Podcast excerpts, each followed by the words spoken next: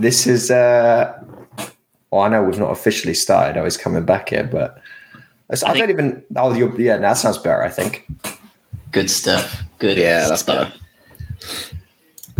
All right, where are we at? I, I, I, don't even know how to. I don't. I, I, don't know what to say. What did we say? Like, I just. I, I, I feel like we just need to pop some corks, and uh, it's hard to comprehend what's happened. Yeah. All right. Well, welcome to episode two hundred and fifteen. Um, yeah. What do you want to talk about? Anything? Anything going on? I just want to come out and say. I think the most. I think the thing on everyone's mind at the moment is obviously history's been made um, but I just want to, I just love VAR. I just want to say, I just want to say how much I've always felt like it's been just such a massive improvement for the game, and the people that the people that run it are just outstanding. And uh, honestly, it's probably the greatest thing that's happened to football in the last fifty years. Impeccably wanna, as well. Yeah. I want to make a joke about cashing it in, like cashing in our apologies, like money in the bank, but the decision was looks looks to be the right one. So like they actually did get it right for once anyway. Um, so I can't even make that joke because they actually did the right thing for once. So it's not like we it's not like we cashed in all of the absolute fraud decisions made against us to get a dodgy one for ourselves. Like they actually got it right, which is extra nice. Um, all right, let's let's initially start with the really boring stuff, shall we? Uh, St James's Park on Thursday night. Uh, that, what? there not, was a game. The same as last week. It feels very deja vu here, um, yeah. and we're probably going to treat it in a very similar fashion. So let's just talk about it very quickly.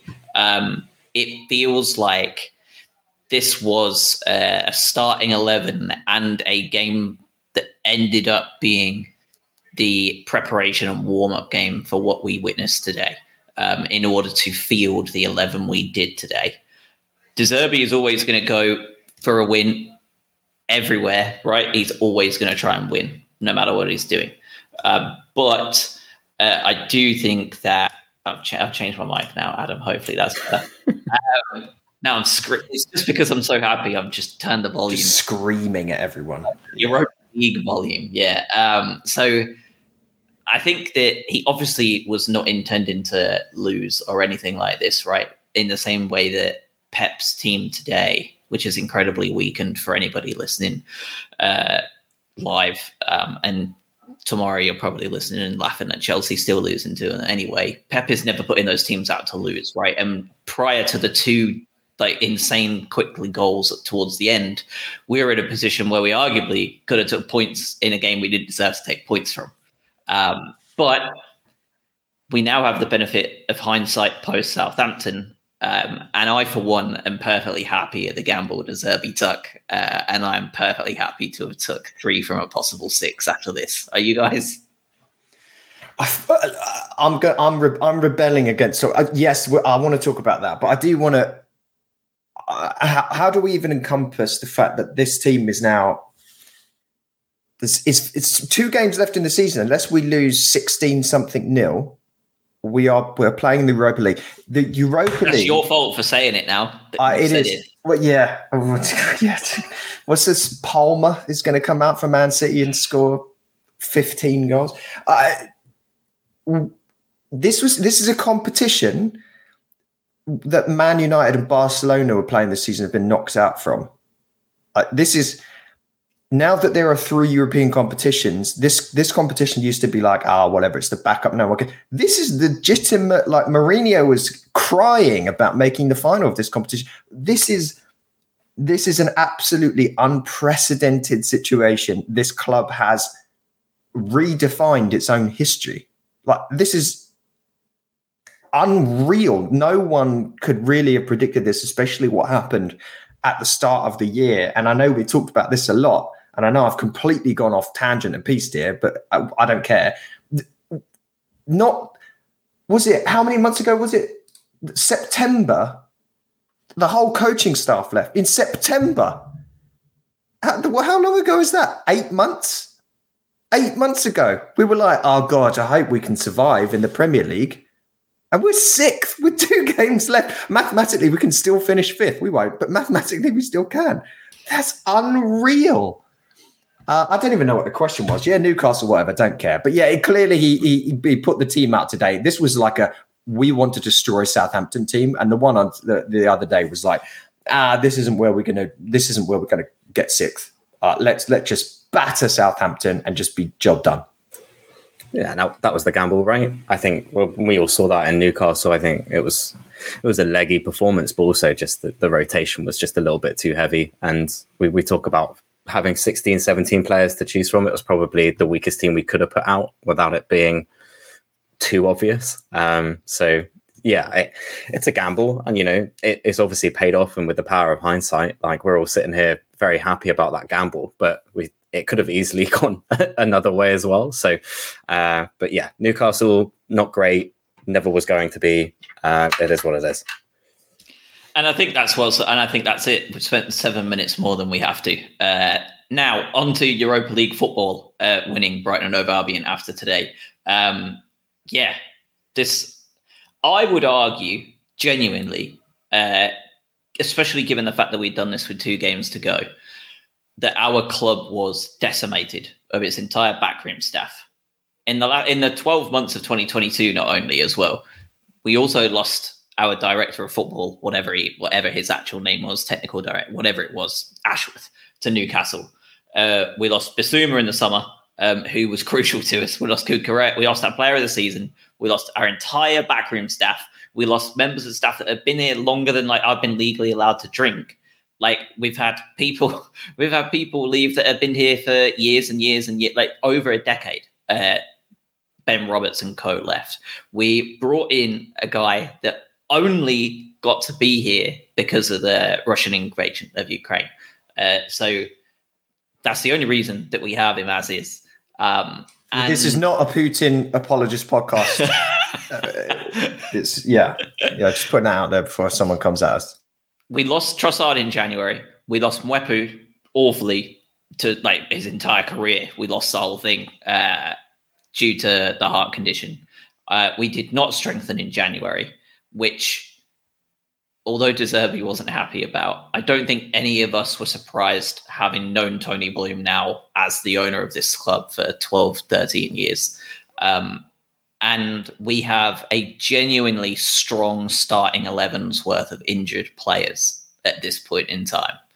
Um, and we've still achieved six with two games to go. Like, I would argue that that is up there with any Premier League achievement from any Premier League club ever. Like, truly, I really would. Like, obviously, we're not talking Leicester winning the league levels, but like, I would put it in the echelon just below that in terms of the achievement that we've made this year.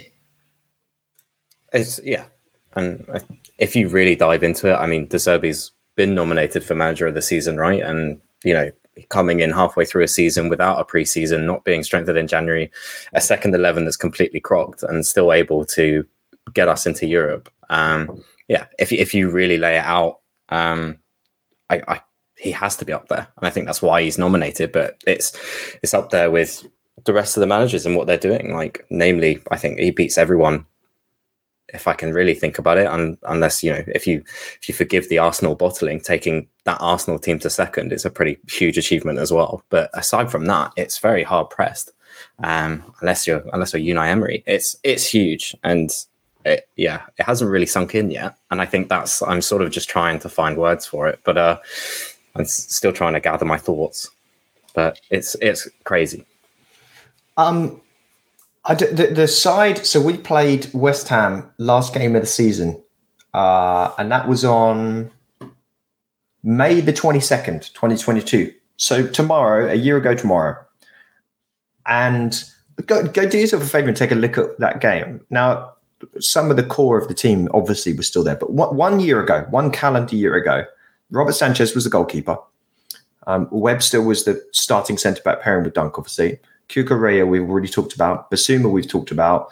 Um, Welbeck was starting up top. Solly was starting. The three subs that came on: Neal Maupay, Tariq Lamptey, Tariq Lamptey, Enock Mwepu, and obviously Graham Potter coaching staff. Um, this, it's it. How do you describe the fact that a team has been able to completely reinvent itself, completely reinvent itself in in that short space of time to achieve this in the most competitive, hardest fought top six uh, grouping of, any league in world football, it is utterly insane. Especially when you then think about the fact that what is that? I saw people tweeting about it. We have the most goals by teenagers this season than every other club combined. Um, we were relying at the tail end of this season to secure uh, second tier European football by playing a slew of, of kids, literal children. Uh, the bench the other day, apart from McAllister and the goalkeeper, were all sub 20 against Newcastle, all sub 20. Like, the fact is, we've got some excellent players at this team, but this team has got these individual players. There's no right to get sixth position in this league. And the fact that this has been managed and the job that De Zerbi and the ownership have done to cultivate this, and then the, the ability for the, the players to fit into this system is we are the envy of almost every other football club and every other fan out there. And frankly, unless you support one of the stupid clubs that have essentially cheated, allegedly cheated their way to do this. Well, no, I mean you're right though, right? Like I, I think we talked talked about it yesterday. Like there's no there's no bigger attraction to any young player in world football. It's mad saying this out loud, but outside of the elite clubs, and you would argue that even with the elite clubs in the conversation, in terms of your trajectory in a career, we're not talking about money because obviously that's irrelevant. We're talking like we're not in that conversation. If PSG want to buy whatever 17 year old they want, there's no competition. But if you don't take that into account and you just look at teams on the face of it, especially after today, which we're all talking about Europa League football as a cert. I do love the fact that De Zerbi in the lap of appreciation is saying that we need one more point for it. Like it's just peak De Zerbi, isn't it? Like he is absolutely not accepting it until it is like until the 16 nil is not happening. Uh, but we there is no other club to me that's more attractive than this one. If you want to play nice football, beautiful football for a manager that would probably legitimately die for you if asked because he went he made a good effort of it in in Kiev uh, um, and you are surrounded by other like-minded incredibly talented young individuals and you are mentored and nurtured by incredibly talented older players have seen everything there is to see in world football from an english level and an international level and the funniest thing is, I'm, I'm including a 24, 25 year old World Cup winner in that group of elder statesmen that's probably not going to be here, but that's by the by. There is there is no more attractive club to me. None. There is none. Bar like absolutely none. PSG, like whatever, like Barcelona, Real Madrid, great. You're not going to play football for those teams. Like that's not going to be something you could just sit and rot, which we see time and time and time and time again for this team, like there is no, like, there's no better place to go. There really isn't. Oh, it's, it's great. It, is this outside of the obvious? Is the most exciting summer in Brighton fan history? Well, it has to be, right? You know, yeah, you've got that sort of that promise of European football now. Just takes you to another level immediately, and I think that's that's one of the things that's pops straight into your mind is going, oh, we might not have to lose some of our best players now because what they're leaving for has now been also achieved. Um, but yeah, I, the average age of that squad, I mean, if you take sort of Welbeck out and and, and Dunk, it, it drops significantly. Um, and and I guess the level of attraction has now gone up tenfold because you're you're playing in a European competition where every elite player wants to be.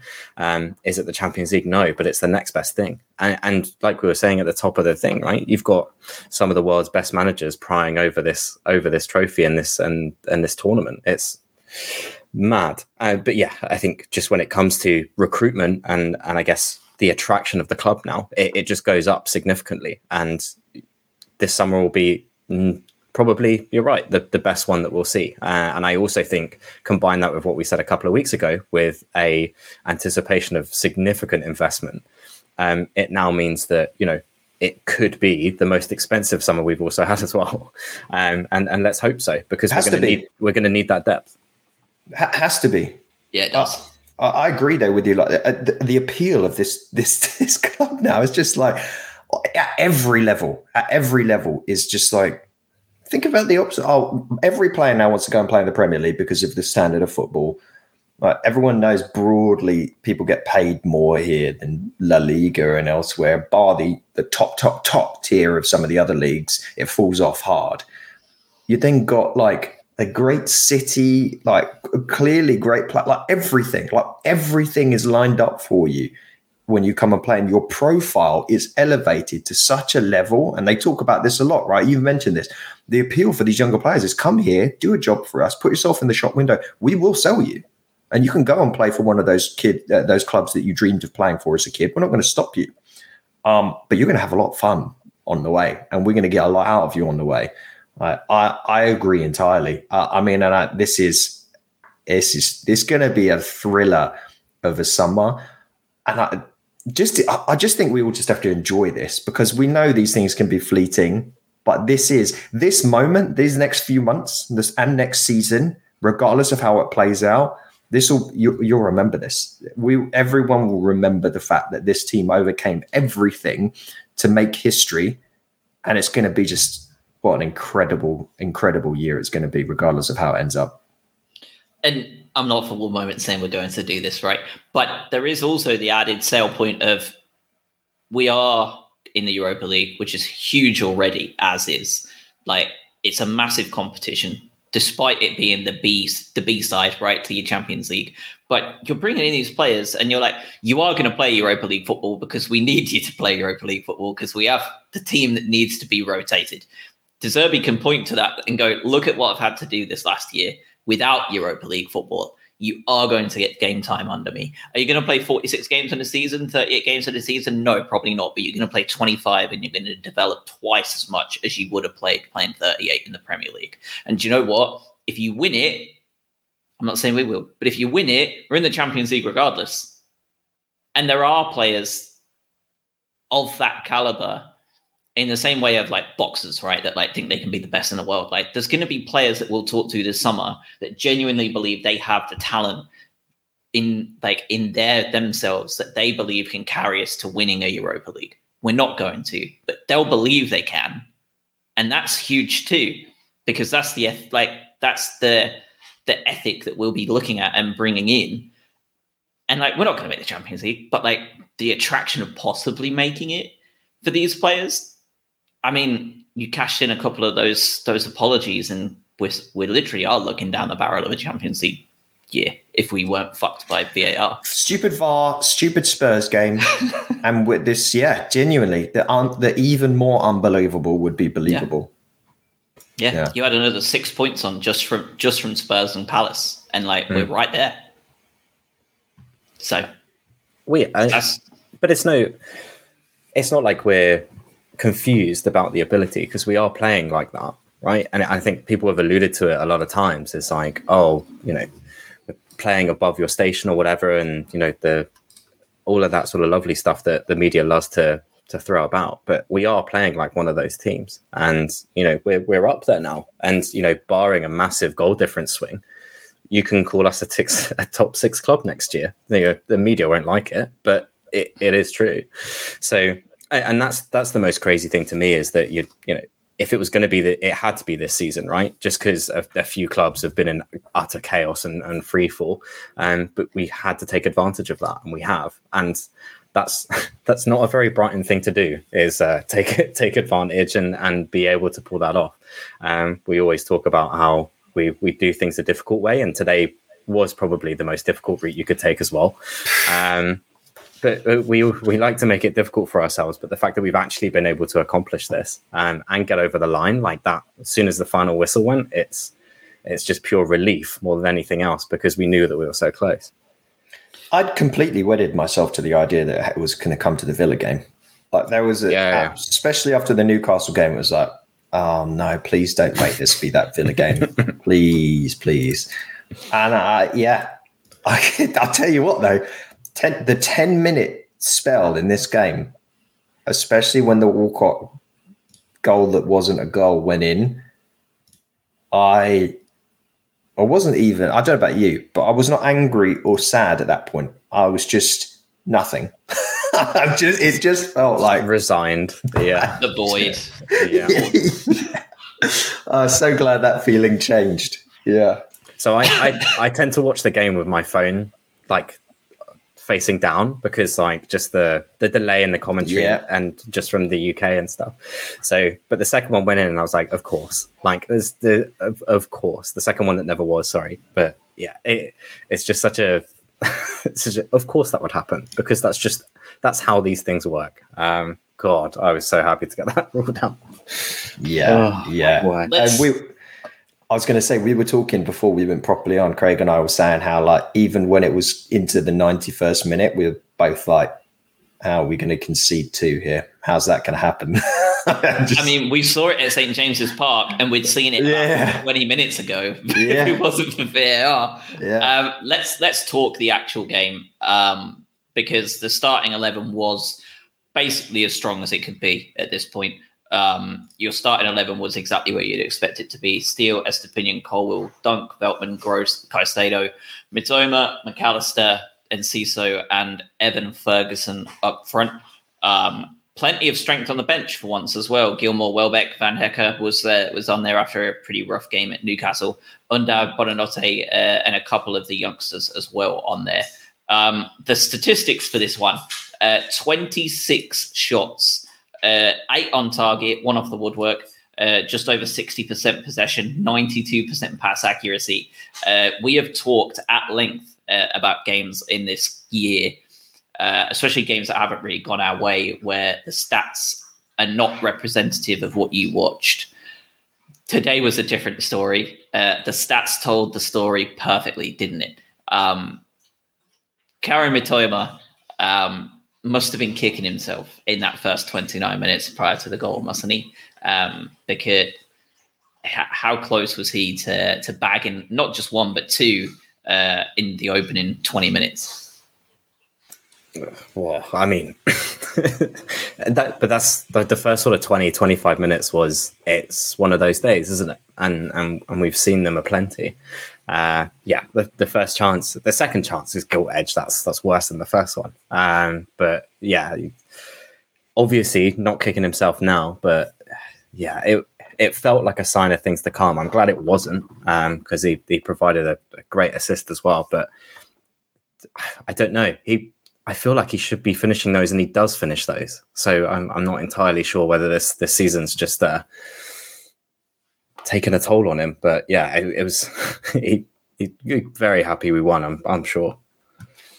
Mitoma almost single handedly made me book a doctor's appointment to try and get on stat- statins for blood pressure. Uh, the, the or whatever you therefore the he. Uh, let's face it. I think we said at the time, right, when he was performing at his peak peak this season, we're like, this cannot last because like that would make him the best player in football based on that that, that form he was in. And he has dropped off. He has dropped off towards the end of the season. Can still go around a man, but he hasn't just been like popping around someone and then smashing in the back of the net anywhere near the level of frequency as we saw early on in the season. Um, however, should he have buried one of those? Yeah, I, yes, and I think that's just one of those like unlucky, silly situations. Maybe there was too much pressure or anything like that. But you know, I know, I know we'll get on to the assist that was put in, but it took about redemption arc. Um, the the balls to then do that when, when you basically missed two, essentially like almost open goals. The first one absolutely should have just been completely buried, uh, and then the other one just smack against the post when you. Uh, to then just do that outside of the foot thing was just ridiculous. The first one, you have to at least get it on target, right? I think if we got it on target, we're talking a lot less about it. But he didn't even get it on target, which was just brutal. It was one of those ones where you're just like, you. Ex- uh, in my mind, the net bulged. I couldn't Yeah. understand it.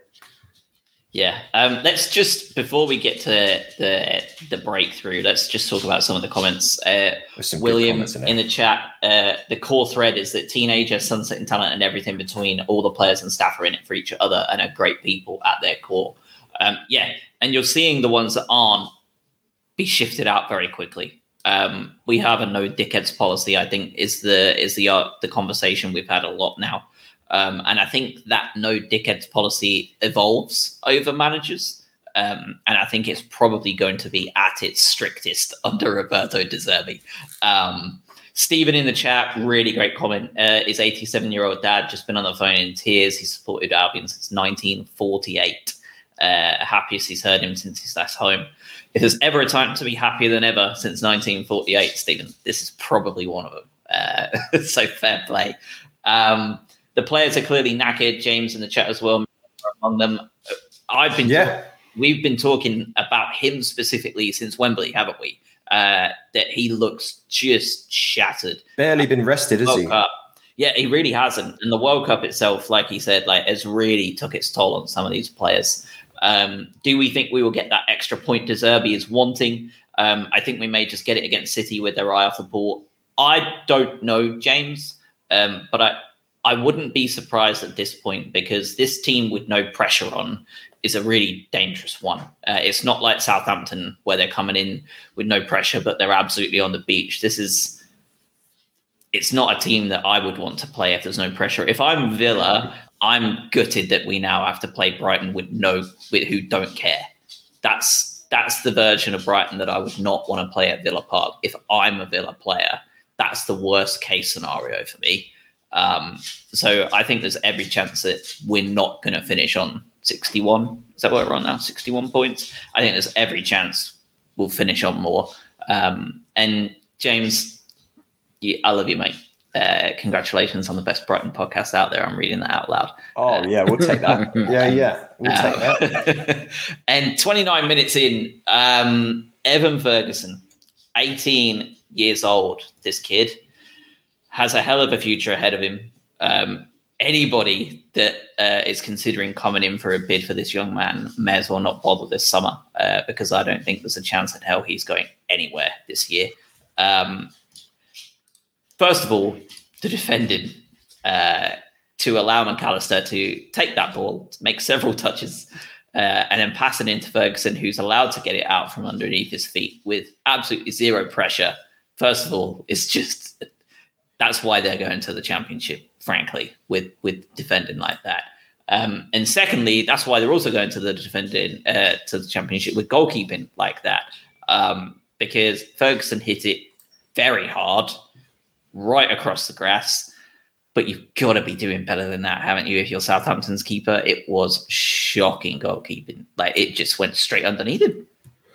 Yeah, a couple, a couple of errors, like you said, just yeah, it, it reeks of a team void of confidence and just void of, I guess, ability to stay in the league categorically. And I think since he swapped him for Bazunu, I think he doesn't cover himself in glory either. But um, I mean, just Ferguson's ability to just get out his feet and hit it as hard as he possibly can. Um, you, you reap some of those rewards, but yeah, it shouldn't it shouldn't have gone in, but it did, and uh, a huge weight came off my my shoulders at that point, um, despite everything that happened. But yeah, it, the shoddy defending just allowed him through, and catalogue of errors makes makes it one 0 I was going to say they were quite happy to just drop that weight back on at about Yeah. 60 minutes. Yeah, yeah, temporarily. just a just a slight tangent. Um, so I feel like I do this a lot. Sorry. The eh, Evan Ferguson was born in Bettystown, Ireland.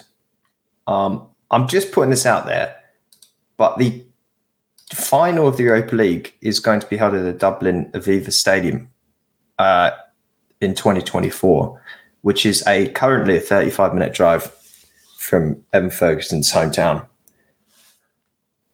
yeah, the stars can sometimes align. Um, but yeah, I, it's so it's so nice to have a, a, a guy in the team who is just going to smash the ball. Um, and of course, like there's situations where you, you you have this intricate passing, and we saw that quite a lot during the game, and it opens up amazing potential like opportunities.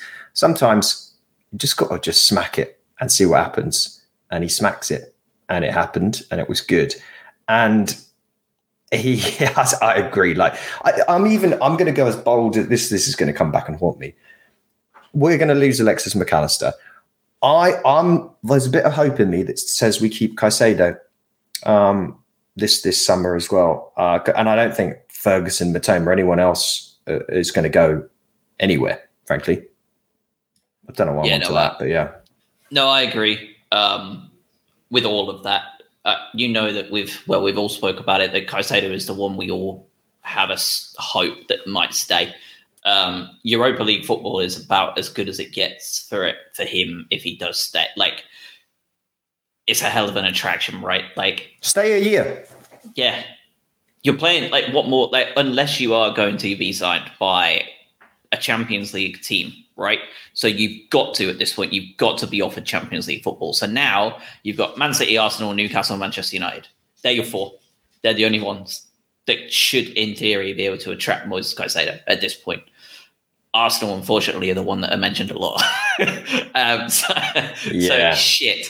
Um, and it's probably a superb move for him. Um, I can't say more for legal reasons, I don't think, because I think we'll get done in for who it'd probably be replacing and what I want to call him. Um, but it would be a superb move for Caicedo, right? Um, and Arsenal are going to splash a lot of money in the summer. I'm sure of it. Um, I think if he doesn't go there, I think he will. I think we keep him. Um, I don't think your Real Madrids, your Barcelonas are going to be coming. Well, Real Madrid signing Bellingham. They're not. They're not looking for another midfielder Exactly. at this point. Um, yeah. The fact so that we're talking me, about it's this club those is quite funny, but yeah. yeah, it is. It's outrageous. Uh, But you're right. uh, like, it's, it's four. really. Here's a ridiculous question. Like, uh, as of recording, um, Man City's B team are beating Chelsea 1 0. Um, by the way, Man City's B team would probably qualify for Champions League football if they were a separate club. Um, would you take money off the table? Let's assume it's the same offer, which is hard to do in this particular circumstance. You're you're a football, you're a 20 year old, very like up and coming football player. You're offered the opportunity to join Brighton this summer or Chelsea. Chelsea are going to be playing no European football. They've got a thousand players. Um, who would you join? Uh, obviously, you're very biased, but what, what's the most objective answer you could give there? Would you join Brighton or would you join Chelsea? Well, this is the question, and, and I, I can hand this over to Craig as well because I saw you on mute. I'm sorry, but like this, like this question extends out to Levi Colwill, does it not? Yeah. Well, they don't want to sell him. Th- apparently, we asked about this, and maybe this is just rumor, but Chelsea were like, "Go do one," but you're not, you're not getting anywhere near it. But they've got how many defenders they got still? They don't even play their Fofana, do they? But that, that conversation changes as of half an hour ago, doesn't it? Right? It, Yeah. it is that you go, we're potentially in Europe, to now going to Levi Colwill and saying, do you want to play in Europe next year or not? Um, and, and saying this, you're playing left centre back where you want to play. You're playing a game you're very good at, and with a team you've already been with for a year. Like, unless you want to be earning three times the amount on a 20 year contract, like, you should probably stay here, right? um, That does sound So- quite appealing, no, to be honest. yeah, well, exactly. that. but it Yeah. brings it segs me to the original question: is if you want to earn more money, yes, Chelsea's probably the way to go, and and that's that's categorical. That's always been that's always been the truth for the last 10, 15 years, and it always will be. Um, but that's the only thing that's really tipping the scales, isn't it? Really, like, it's the only. Yeah. yeah. So that was that was my answer. Was if if your primary motivation is money and money only, then yeah, uh, you choose Chelsea, go for it because you'll you'll be locked down for twenty years and you might get a shot at playing right back if you're lucky. Um, it's it's a serious conversation now that can be you can up the ante there and go right now we're interested because we will be playing European football and you will start. And here is and here is where uh, Pochettino coming in matters too, because you're now having to prove yourself again to another manager with about 86 centre backs to compete with in a team that's not good, no no European football, like you said. And this is where that player power comes into play, right? Because if he wants to go, then it does become a tougher conversation. It doesn't matter whether Boehly's telling him to go away or not. If Levi is kicking up a fuss, is it worth it keeping him? Like, do you know what I mean? Like, if he's absolutely kicking off and wants to leave, and he's not even guaranteed to figure in your plans, and you're not going to know if he's even going to figure in your plans until September or August, like, you need to offload players. That isn't that isn't like a oh, like they could do with loser. No, they they have to. They categorically must offload players. Several of them. It's it sucks to lose a young, talented English left-sided centre back. Absolutely, but if you're wanting to get rid of someone, like, and you've got someone lined up already, do you not trust Pochettino to get the best out of the other like wealth of youth centre backs that you have? Like, it feels like it would be mental to not. It just it just feels bizarre to me that they're going to stonewall that conversation as of half an hour ago, like Greg said. Well, I don't think it is anymore. I also I think this is this is one of these ones where I if we if they don't want that, if they don't want to discuss that, give him to us on loan again for another year because he is not. We saw today, by the way, Cole was putting some amazing performance. I think the Arsenal performance was pretty much the best he's played for us. Today, though, he nearly just gave Southampton a goal early on. He made the wrong decision. He touched the ball incorrectly, and then they were in. He is not the finished article for what Chelsea's aspirations are. Um, but you don't like you. You can't rest all of your hopes of what Chelsea want to be a top two, top three team um, the amount of money they spent, and they want to do that next year. Do you start Levi Colwell? No. I you think about the pressure as well, don't you? Is that we we've we have a a cultivating culture, if you like, um, of you know it's okay to make mistakes, yep. and there's there's very little pressure, even if you are young. If you step into a Chelsea team with six or seven other centre backs in that dressing room, um, and you're trying not to make mistakes because it's all there and plain to see. And you've got this Chelsea pressure on top of you as well. Of we've spent over half a billion pounds last year, and we're starting a 20 year old centre back that came from our academy. There's that additional pressure of I'm not as good as Badiashile, I'm not as good as Silva, or, or whatever that is. You don't have that here. You, you know, we're continuously rotating our centre backs and being able to generate those pairings again, it comes to the fact of you've already played here a year and you're playing some amazing football. And if you make a mistake, it's very quickly forgiven because of the way we play. Um, whilst you'll you'll be on a highlight reel if you do that for Chelsea week in week out. Um, well, uh, can you imagine? I think you're absolutely right. But If you if you gave Levi Colwill time machine the ability to then say that he would reject the loan to go on Brighton this year and, and instead stay at Chelsea, think how depressed you don't play, you sit there, you're playing for the reserves, and then your team is essentially like the, the meme of the, the dog sat in the middle of the room on fire. Like, we have, like, single handedly, his move to Brighton has completely changed the outlook of, of his career. And uh, I, I completely agree with you. The other thing, by the way, it's not just Chelsea, obviously. This is, you say the same thing about Spurs. Spurs are Spurs are maybe going to get Conference League football, but uh, to be honest, you know, Villa could as well, right? Do you, do you want to go to Spurs? Sure. I mean, you can. Look who's even managing Spurs? So the point being is like we're now. Like, I, I can't believe we keep saying this, but like we are prestige.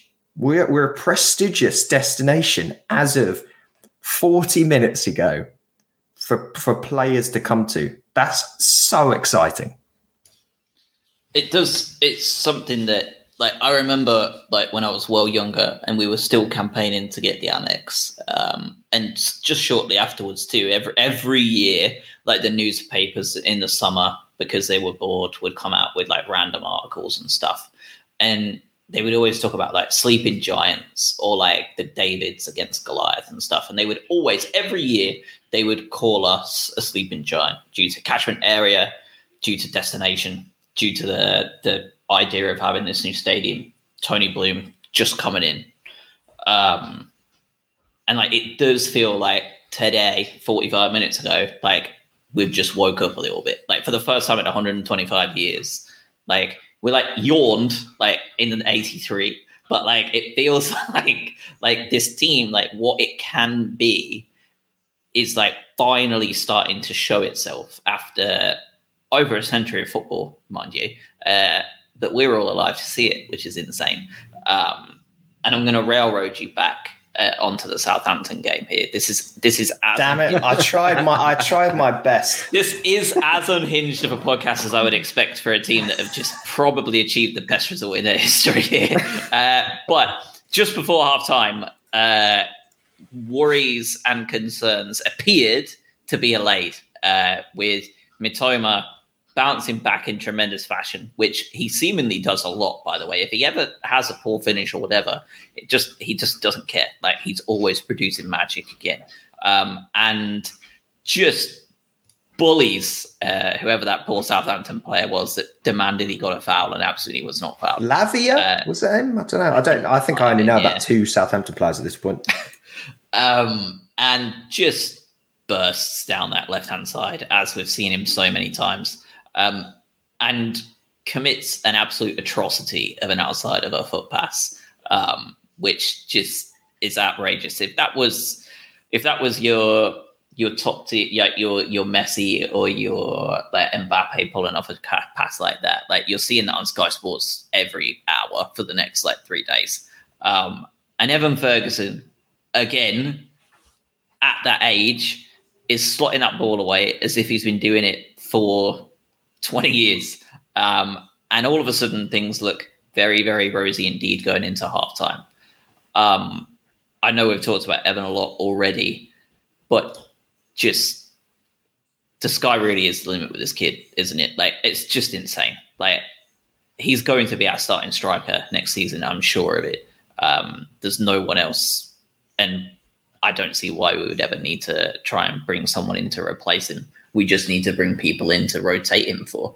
Um, but just unbelievable. Like the the the, the finish, the run. It's got to be a joy to to play with people like Mitoma on the wing, isn't it? Yeah, and, and you look at next season. If you give him a full season as your starting striker, right? What has he got? Six goals in sort of 14, 15 starting appearances or whatever. Like you know you can extrapolate that and and have wishful thinking but you you think how many goals can he get next year? Um, because he's just clinical. He's the one person you want to have on the end of that ball. And you now can't convince me otherwise of any any striker or any player we have at our club that you want latching onto that and putting it away. And like you said he, he does it so calmly that it's just he has been doing it for years. It, it's crazy to have that sort of player up front at that age um, with I guess the the football IQ on him as well as to where to be and, and how to play in this team because it's not easy to play up front for this Brighton team because you have to drop back, you have to do your defensive duties. Saw him clear a corner out from the second half as well, which we'll get onto, right? Is that you have to do a lot in this squad. So the fact that he's doing it and still able to finish those chances is incredible. And you have a 19 year old starting striker up front playing in Europe next year. That's insane. I love how pissed he was when he was taken off as well. I like that. Yeah. I want him to be annoyed at that. How dare you? I was about to bang one in for my hat trick, you bastard, De Zerbi. Uh, the, I remember some idiot not that long ago claiming that he can't start. It's too much pressure to put on him, and we shouldn't be starting and putting all our hopes on this young kid. And honestly, this is why you shouldn't listen to people. Uh, yeah, uh, it's but the same could be said about how many players. I know Evan Ferguson is sort of tip top up there, but uh, Buonanotte looks really comfortable when he comes on as well. Gives you a very different vibe from Enciso, who's just pure unbridled chaos. But like the the fact is that these youngsters have stepped up in such a big way, and and yeah, I don't know. I think the bigger thing is that I agree with you. Like Evan Ferguson has earned the that the leading line now. He really has, and having Welbeck there to spell him. And uh, you just, I guess, the question mark is around players like Deniz Undav. Almost certainly, is probably going to be moved on. At which point, you are going to need another uh, able body to come in there. And João Pedro is not really that guy. Can he play the role there? Yes, but he's not. I mean, he's only 21. Like he's not. He's not this sort of number nine that's been doing it for years and years and years. So I think we'll see some change there. And I, do want to make one quick point about the Newcastle game and going back to kind of what was said about how mistakes and how De Zerbi will trust you and he won't just throw you out. Deniz Undav arguably had one of the f- worst first halves of football you'll ever see from an individual. I mean, he got he gave away a stupid free kick that got Newcastle their goal.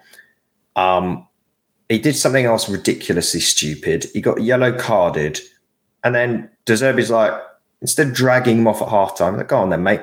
He comes out and scores. Like that's that is the, uh, the very all-encompassing good sign of what this this club is about.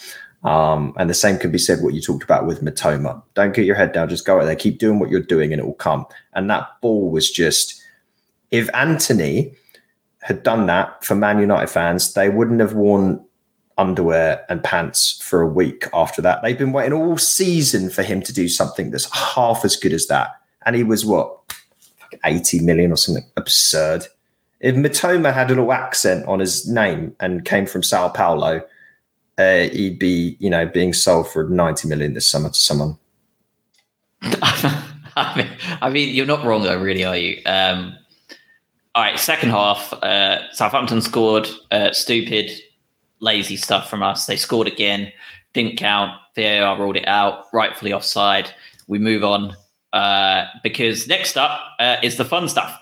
Uh, 10 minutes after that, when we're all shitting our pants for the next 10 minutes, um, Levi Colwill, of all people, with the assist. Uh, but it came from a set piece, which is rare enough in and of itself. Um, but of course, of course, it has to be the originator of the cheap bargain from Europe himself, the first ever Premier League goal scorer for Brighton Hove Albion, the absolute legend, genuinely like true legend, uh, Pascal Gross, with a perfect Pascal Gross turn as well in there for the fun and games, uh, and just slots it into the near post with pinpoint accuracy. Leaves the keeper absolutely screwed because you, there's so many bodies in the way. Like it's just so tough. Um, unbelievable. Once again, the pressure is actually lifted this time. It feels like we're getting over the line. Uh, and isn't it just perfect uh, that Pascal Gross is the man doing it? It's just it's poetic, isn't it? Like you, you can't write it. Um, and he was he was great again in that sort of double pivot. I'm glad Caicedo is moved into that pseudo right back instead of Gross because uh, I think he can just he, he's so influential across it, and I don't think he stopped running for what is about 102 minutes of, of football today. Um, just so good, and yeah, like you said, it, you, it's a you couldn't write it, uh, so it's just it feels good. Is there's no one better to sort of score that final goal and, and get that, um, and he's been solid for us for six seven years now. It's just insane how good he is um, and being able to do that. I know he, he came out and said it was the best footballing day of his life. So that tells you all you need to know about this guy. I, the, I think the only other one that you'd rival as saying he deserved the, a potential goal there was if it was Alexis instead, right? And he nearly smashed one in on a half volley, didn't he, at one point? Um, as a sort of maybe a little farewell goal. But yeah, I did like how the Southampton defence with Grace were like, all right, then what are you what you gonna do here? We've got all of us here. Oh Jesus, and he just bangs it. Uh, yeah, what uh, I think is it the the term when everyone describes like footballers that played at a club for a while and always been like always been great parts of the team. You use that term servant, and I, I really think it's apt for him. He's been a fantastic servant of this club, um, and without him this year, has a completely different complexion on the entire season because that man has played in 400 different positions and he's always, always kept things together. And this summed him up. It was the goal that put us completely back on track to seal the seal the win here when it could have got away from us a little bit. And, and that's why Ferguson gets taken off and you see players like Danny Welbeck come in and you start to bring in a little bit Enciso comes off and you bring on player. I know Buonanotte's are bringing on this youngster, but a more controlled player. And he's that. He's let's just control everything that's been mature and let's and let's do it. And that's that's what he got us.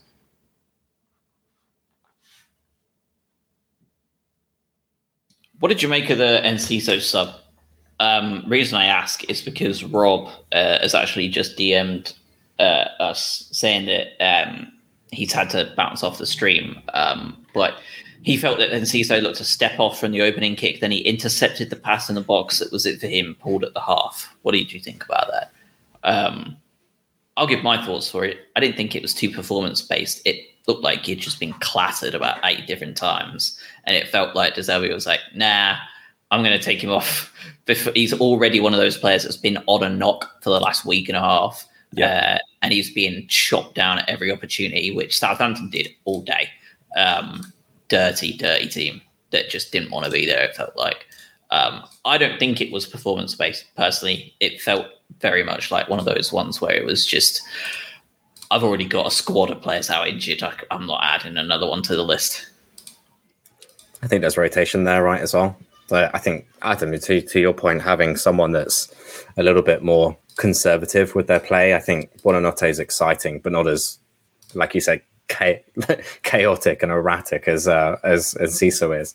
I think it was just easier to have that, and I think Josh, to your point as well, we don't want another person injured, especially. Um, he had a bit of a rough time in that first half. I do think he gave the ball away a couple of times, but I think that's normal for Enciso I think just with the, the way that he plays and that nature of how he plays is that he is quite raw, and you expect that from him anyway. I just think he was probably under a microscope given the the pressure of the situation. But um, fine sub. You know, you've got five to use, and you you bring on Buonanotte, who who did fine as well. So, um, yeah, I think it was probably a conservative change both for the the person and for the game.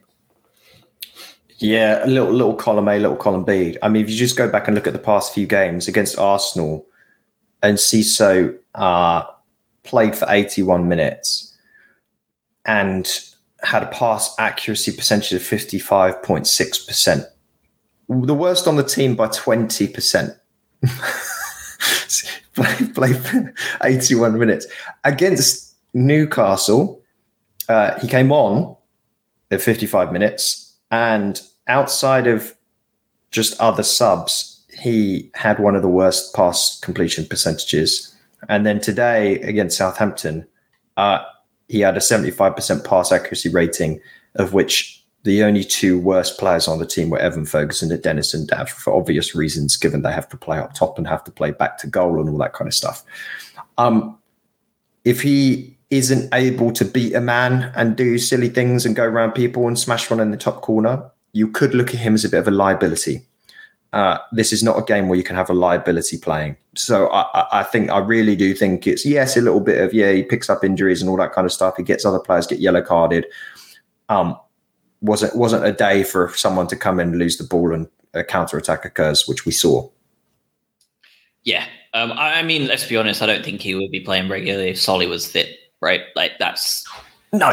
You bring it on the 80th minute, 75th minute, and he pops one. Yep, and and he's been superb in in large parts of his. He's been asked to play more football than he he expected, I think, or anyone expected, and he's been superb for large parts of that. So we're not we're not slagging him off. It's just I think you're right. Uh, all right, let's go to man of the match then.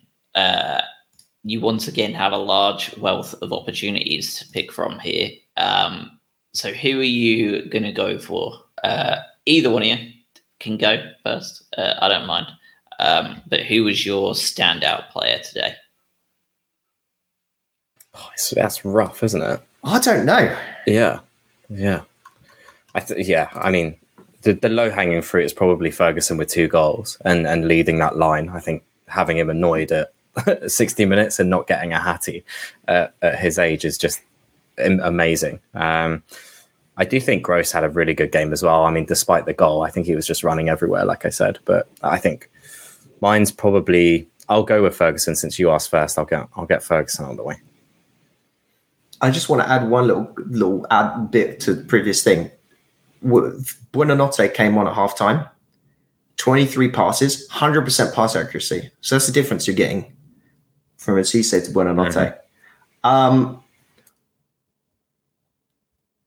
God, I don't. I'll give it to Pascal Gross purely because of the relief, the relief factor that he created, where it didn't feel like uh, I was going to throw up after he scored. So uh, I'll give it to him.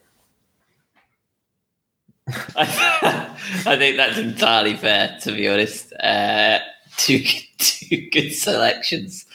Um, I'm a bit screwed now because either of those he would have been uh, my choices. Um, so if I have to go for someone else, um, let's just go with uh, probably Colwill um, because he came back in after being absolutely knackered, uh, was rested due to fatigue. Um, and De Zerbi has talked and talked and talked about how difficult it is to find a good left-sided centre back. Um, and once again, was just imperious uh, next to Dunk.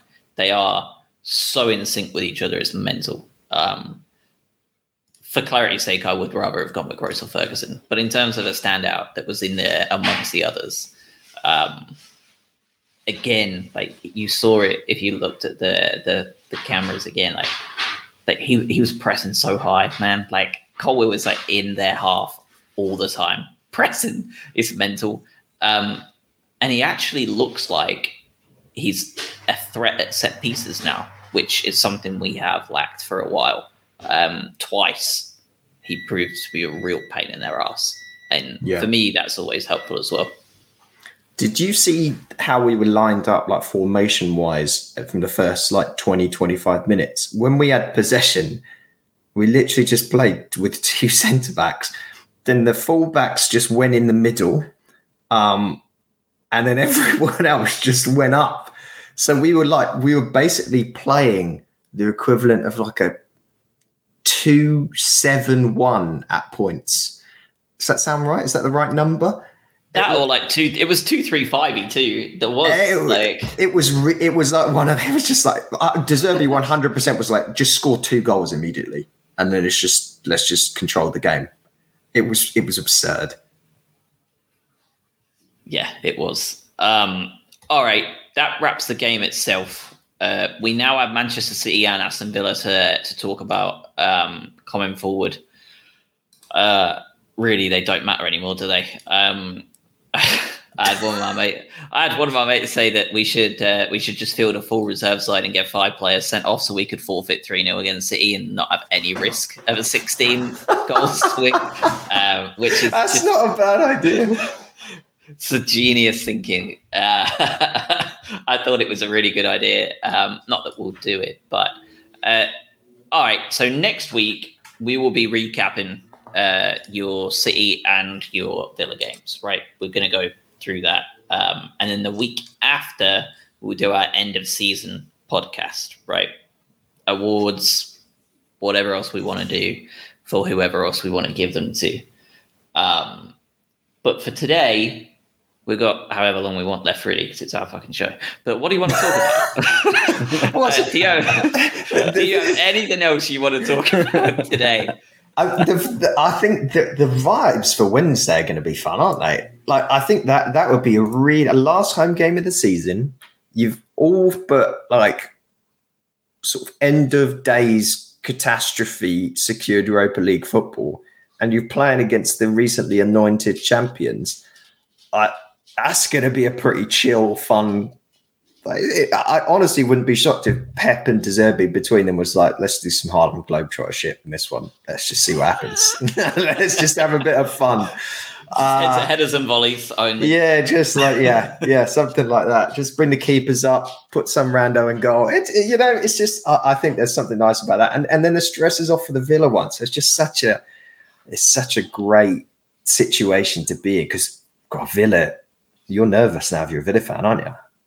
You really It's are. probably probably a really smart idea to have us do the victory lap today as well. Do you think, Craig? Like instead of doing it possibly Wednesday after we've been thumped three 0 like Yeah. it's a, it was a clever move to do it today. I well, I was worried. I thought we were tempting fate as well because no one's staying for a victory lap if we if we didn't get the result today, right? So like it was it was a very you had like the the marching band outside, you had all of these like celebrations and stuff. I was like, don't do this. Like let's not tempt fate too much.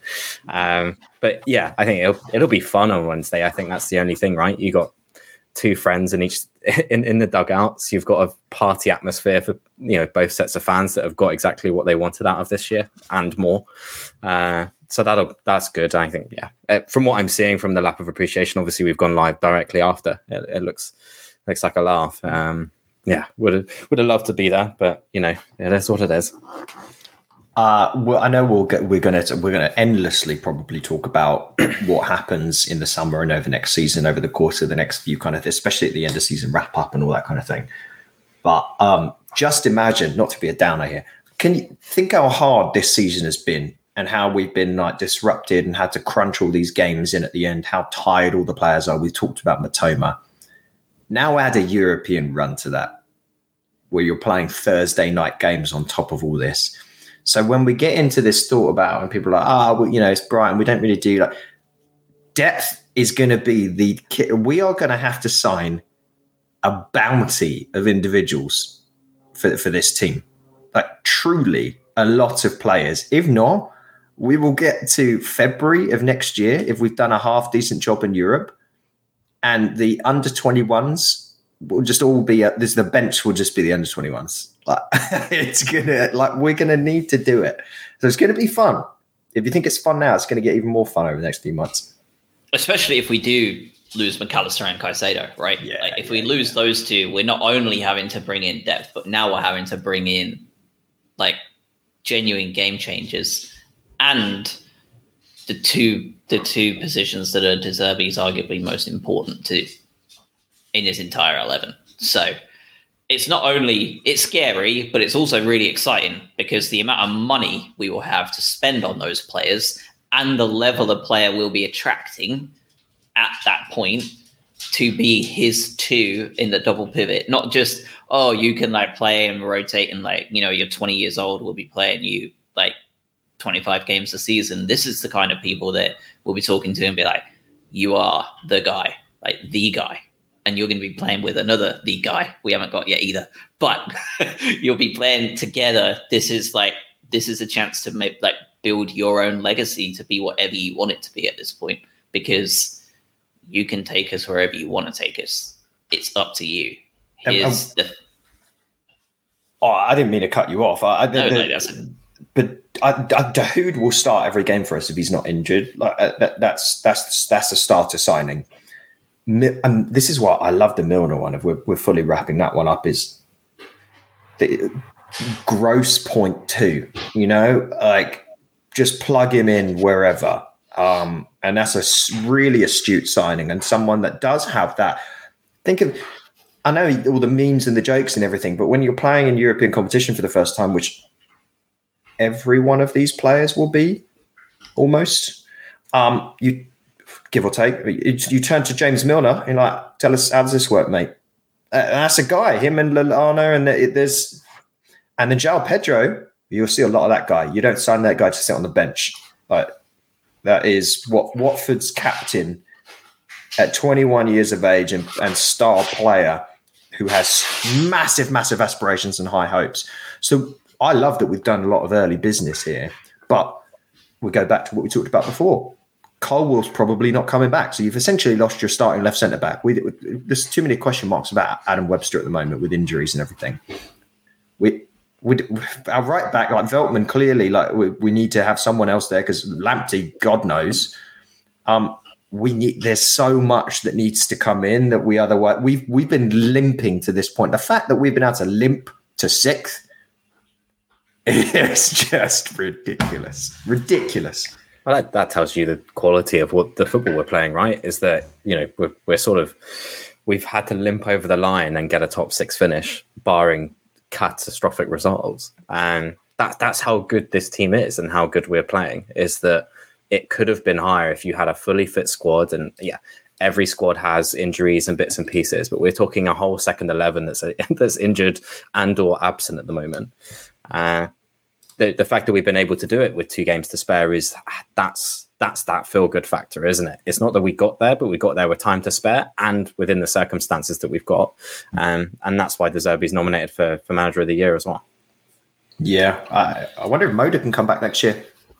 Well, there's another one, right? Like, there's no doubt that that's a conversation that's going to be had throughout the summer. Mm. Um, and you've got, like you say, like there's there are holes in this squad. Like fullback in general is a huge one. Pervis cannot continue to play. And like I don't want to get into like end of season stuff, but like what a signing that Mansfield. Like the most sprints in the Premier League of any other player.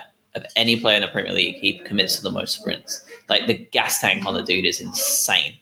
Um, yeah. my, my, dogs are now having a fight in the background, but uh, yeah, it's just in like to me, like you can't expect that of him now going forward in a European campaign as well. Like we've got to be able to rotate. And right now, we were relying on Lamptey essentially be both, and Lamptey isn't fit enough to be one, let alone the two. So, so well, he was about to go off to Lisbon or something in this January. Remember? Remember that rumor nearly happened. That was the rumor. Yeah, yeah. So I wouldn't um, be. I wouldn't be shocked if he's gone. To be honest, I just maybe just can't do it. Maybe just his body just can't do it anymore, which is sad.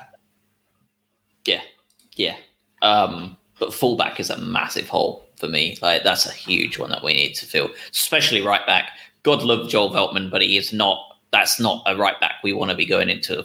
Like we do not. We need to sign a proper out and out right back. That's our full time right back. I mean, even when you're you're thinking with the the two cups you got to play domestically, 38 games of the Premier League, and you add Europe on top of that, you're asking 50, 55 games from a, a single player if you don't sign someone. And and Joel Veltman can't do that at the moment, like just with his injuries and his, his proneness for that. I absolutely love him to bits, um, and he is consistent when he plays, but his injuries just hamper him too much. You you need this sort of backup, and I think that's what we we mentioned in the first ten minutes of this this pod is you're playing an extra competition next year, and we're already sort of ravaged with injuries. So there there needs to be a, a comprehensive investment this summer, and and that's the most exciting part as well is that that has to happen. Uh, we do have some loans coming back as well, like Steven said in the chat. Like we do have Yuri Dinger coming back. Alzate. Adingra, oh, yeah. I feel like Alzate is like very much on a possible redemption tour here because he just looking back at the way he plays, it feels like a De Zerbi player. I think he's going to have a hell of a chance in yeah in the states this to prove his worth to De Zerbi.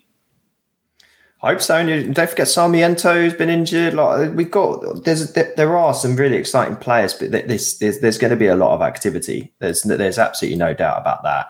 And by the way, back to Veltman, guy's got 40 days left on his contract.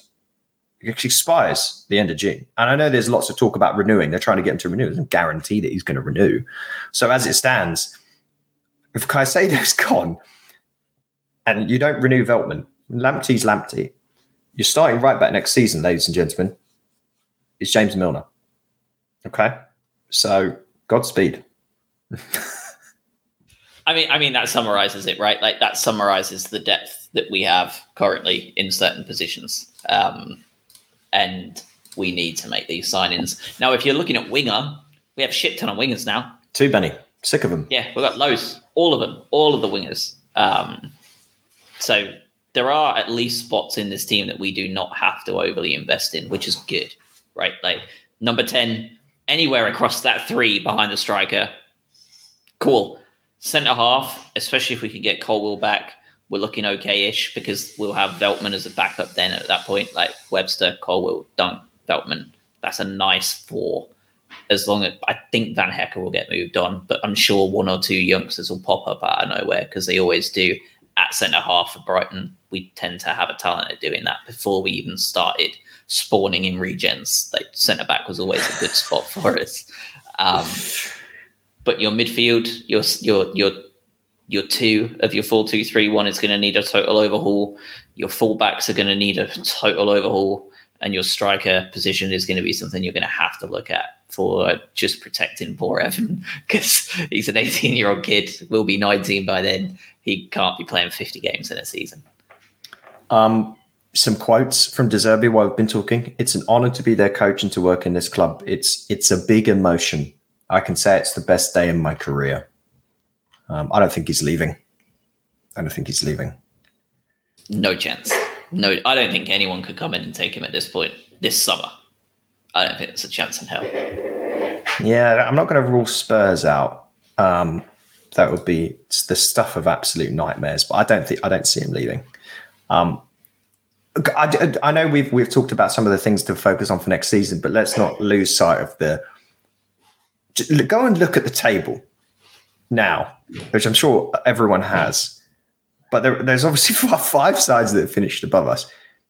The, the, the top side is obviously funded by a nation state and is embroiled in a legal situation that, outside of the fact that they're going to be able to spend a shit ton of money on the best legal team in the world, probably should be banned from football.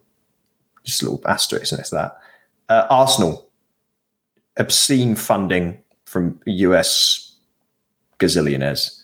Newcastle, do we even need to talk about that? Uh, They, Matt- their starting eleven was five times what ours was on Thursday. By the way, which I enjoy because plucky Newcastle fans are like, "Oh, we've done it on a shoestring." Eddie Howe, unbelievable! What a manager! Their starting eleven was worth over five hundred million pounds Yeah. on Thursday. The 200 mil in a transfer window is not plucky at all. Plucky underdogs. Yeah, good, good job, guys. Yeah, uh, but kudos to them. I mean, it's you know, it's, it's- everyone loves to see it. I will say, I do- I do think- project. Yeah, I, I thought I was a bit think ahead horrible. of there, but- yeah, yeah. I, I, I actually, I really don't. It's nice to see new uh, Newcastle, Newcastle fans. For the ones I've met, have all been fairly, fairly nice. It's obviously uh, the beheading stuff not not that great. Uh, Man United, uh, obviously funded by gazillionaires from the US. Liverpool, funded by a gazillionaire corporation from the US. And then it's us. And then you've got bloody Villa and Spurs. The less said about their funding and everything, the better as well this when when people do say you mentioned David and Goliath before, but this is the only way I think you can look at this and see in, in the recent modern Premier League history a more unbelievable outcome was the Leicester situation. And I, I don't that's never going to be topped in my mind, but this is unprecedented, absolutely unprecedented, and and and there may never be a greater day than than this this end of season as as a Brighton fan. There may not. We hope there will be, but this is we're we're not competing on an even level here with these clubs. That, that is this is a rigged game. It is fully rigged. Tony Bloom and Paul Barber and Roberto De Zerbi are complete competing with countries to beat them at football, and are doing it, or at least at the same level. I'm going to clip this for next year when we've just finished fourth and Lewis, and Lewis Dunk is lifting the Europa League trophy. Um, completing a double, by the way, because we've won the FA Cup. Yeah, yeah, well. yeah, yeah. Um, and I'll clip that and show that we're continuing to grow uh, as Chelsea finish bottom three. Um, and yeah. uh, all right.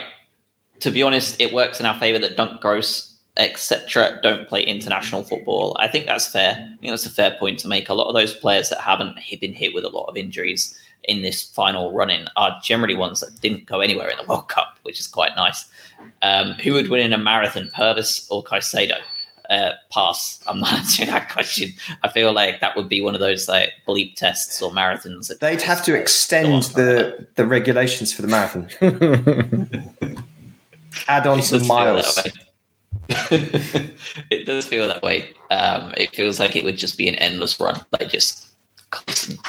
Um, all right, I think that's about it. Really, uh, this is 215 episodes of this podcast, uh, and we have been able to have the moment of our biggest ever result in our history. Um, for me, uh, I know that people talk about Hereford. I think that was our most important result. And I think there is a big difference between biggest result and most important result. Um, this is our biggest result in history. And we may never get another one, like you said, Adam, or we may get decades more after this. But when you're in your car driving to work tomorrow and listening to this, or if you're just sitting at home having a beer now, listening to it, just drink it in, just enjoy it because these moments Leicester fans will tell you do not last forever. Southampton fans will tell you. So just enjoy it because we may never see it again. Uh, and I can't wait. But I've, we, we should end that there. I mean, what else is We there to really say? should. Yeah. Yeah. All right, fellas. We will speak to you next week uh, to recap the. Unless like the Man City game is like eight eight, we're probably not going to record midweek. It's an absolute nightmare. We're just we're struggling midweek. Uh, we will get that shit We're, together we're, for we're our like European Brighton. tour. We struggle We are. midweek. Yeah, yeah. and we're we're going to have to get our shit together for Europe too um, to make sure we're recorded Oh, yeah. Adequately. Um, so we will probably be back next weekend, barring just like whatever, like a meteorite smashing into the Amex and like a mer- like Space Jam happening. Um, so we will we will speak to you next weekend to cover City and Villa, uh, and then obviously we have the the final one. Um, after that, I'm sure we will be recording more podcasts this summer than I've ever recorded uh, given the trip stateside first and foremost, Yeah. uh, and two, what is almost definitely going to be the busiest transfer window in Albion history, um, ins, outs, and everything in between. So we'll speak to you next week, uh, and just enjoy the week, everybody. Uh, regardless of the result on Wednesday, who fucking cares? We're in Europe, so. Get your passports ready. Yeah, get them renewed. Yeah. Takes all.